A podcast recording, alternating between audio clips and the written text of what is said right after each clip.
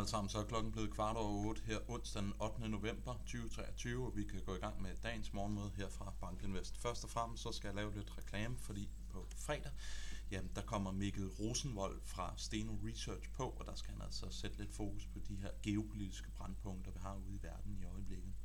Nu har jeg ikke en slide med på det, men jeg skal faktisk også skynde mig at lave reklame for min gode kollega Jens Runde, for han kommer på i morgen. Der skal han altså snakke noget omkring alle de her akkumulerende afdelinger, som vi er ved at få lanceret her i Bankinvest. Så endelig lyt med efter morgenmødet både øh, på torsdag og på fredag.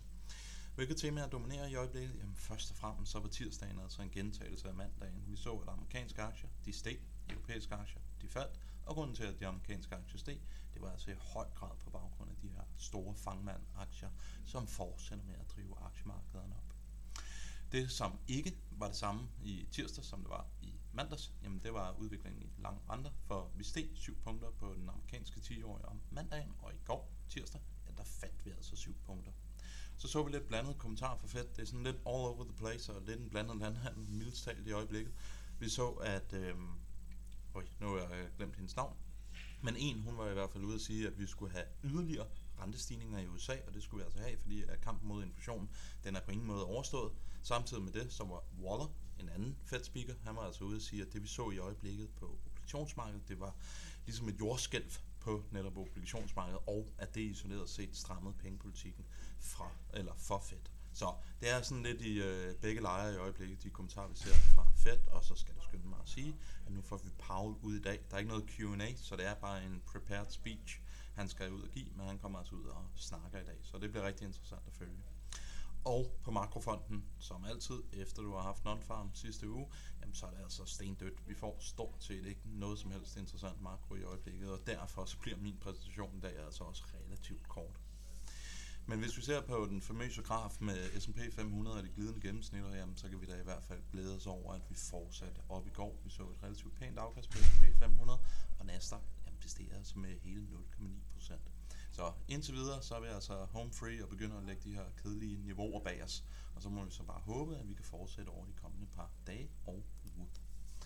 Hvis vi ser på øh, Bloombergs Magnificent syv-indeks, som fanger de her store fangmandaktier, jamen så synes jeg også, det er værd at bemærke, at vi bare er tre procent fra at sætte nye all-time highs.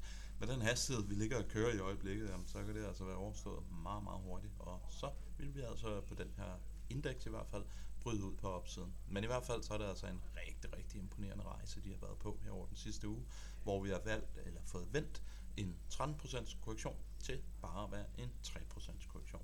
Så rigtig, rigtig imponerende bevægelse, vi så der.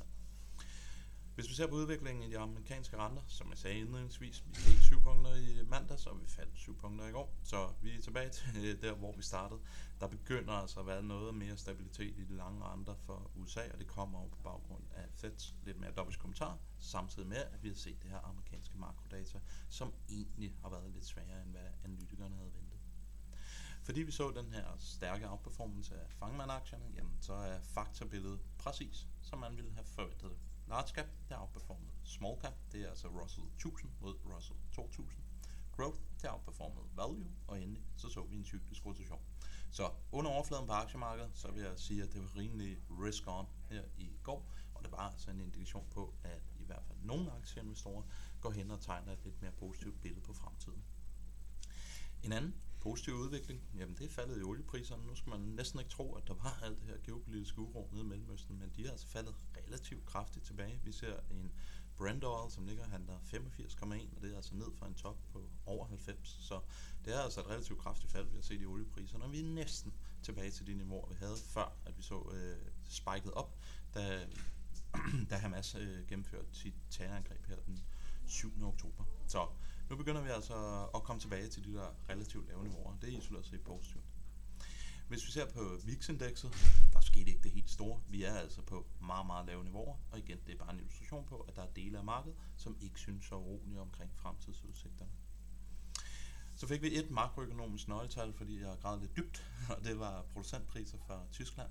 Og de ligger altså, som I kan se, af kraften og kollapser. Der er altså nogle baseeffekter her, som i den grad spiller ud, men når man ser en producentpris, der ligger og falder med fjorten komma syv procent, jamen så kunne man altså godt øh, forestille sig, at vi også kommer til at se nogle relativt store fald i headline-indekserne for øh, Europas konklusionen, og det er jeg sikker på, at vi nok også kommer til at høre lidt om her på fredag, hvor Steno Research de kommer på.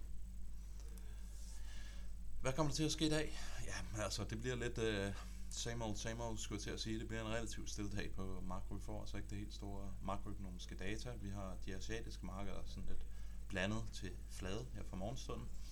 Powell, han skal ud og snakke, men jeg tror ikke, det bliver så super interessant i takt med, at der ikke er noget Q and A til hans øh, tale. Og endelig, så er det helt store spørgsmål. Kan momentummet i amerikanske aktier holde? Kan vi fortsætte op? Det vil isoleret set være positivt at få noget prismomentum, så vi kan få alle de her systematiske strategier til at være tvangskøbere af aktier. Med disse ord, så ønsker jeg alle sammen en rigtig god dag på det finansielle marked, og vi høres ved i morgen.